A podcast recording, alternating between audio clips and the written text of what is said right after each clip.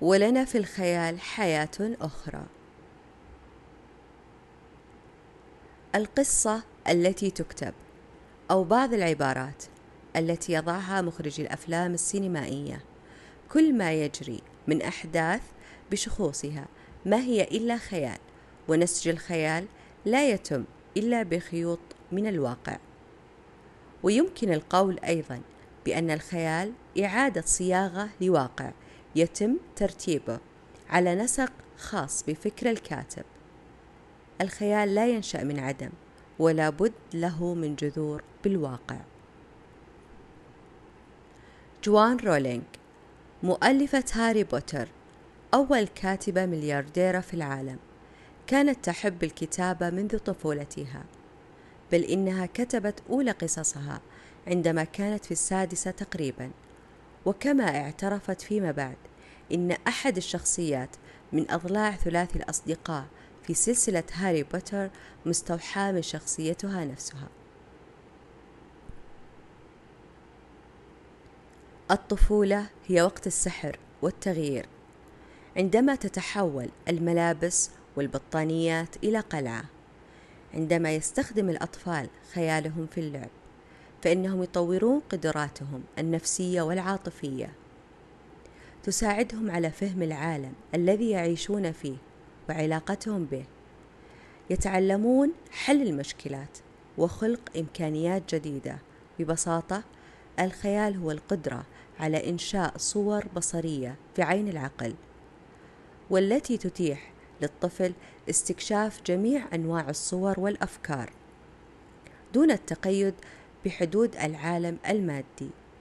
هذه هي الطريقة التي يبدأ بها الأطفال في تطوير مهاراتهم والتوصل إلى إمكانيات جديدة وطرق جديدة للرؤية والوجود. إذا أردتم لأطفالكم أن يكونوا أذكياء فاقرأوا لهم حكايات خيالية أكثر. أينشتاين. فماذا عن كتابة قصة من خيالهم؟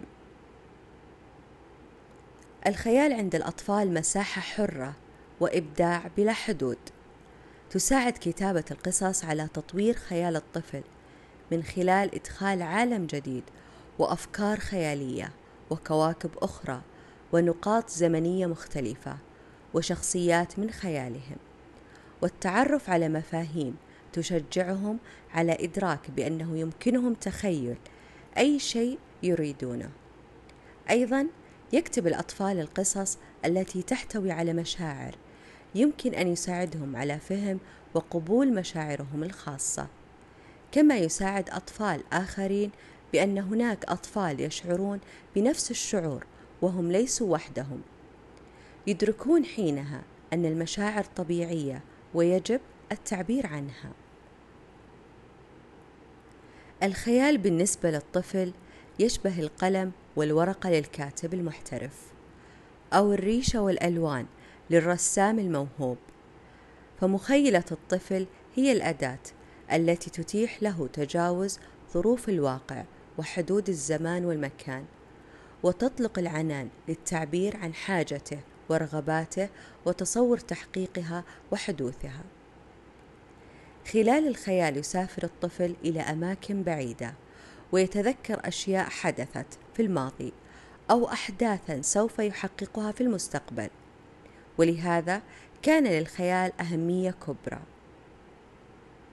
كم أتمنى لو أن كتابة القصص أمر يطلب من كل طفل القيام به في المدرسة لأنه من خلال إنشاء قصة وسردها يتعلم الأطفال تنظيم أفكارهم لأنها بمثابة أول تحد لهم كما تساعد كتابة القصص عند الأطفال أيضا على قراءة وفهم القصص التي كتبها أشخاص آخرون بشكل أفضل. مسلسلات وروايات تحولت إلى سلسلة تجسدت في مخيلة كاتب صغير إلى روائيون عالميون في شبابهم مثل هاري بوتر نساء صغيرات ماري بوبنز جميعها دخلت التاريخ من أوسع أبوابه وأصبحت أيقونة من أيقونات الأدب العالمي.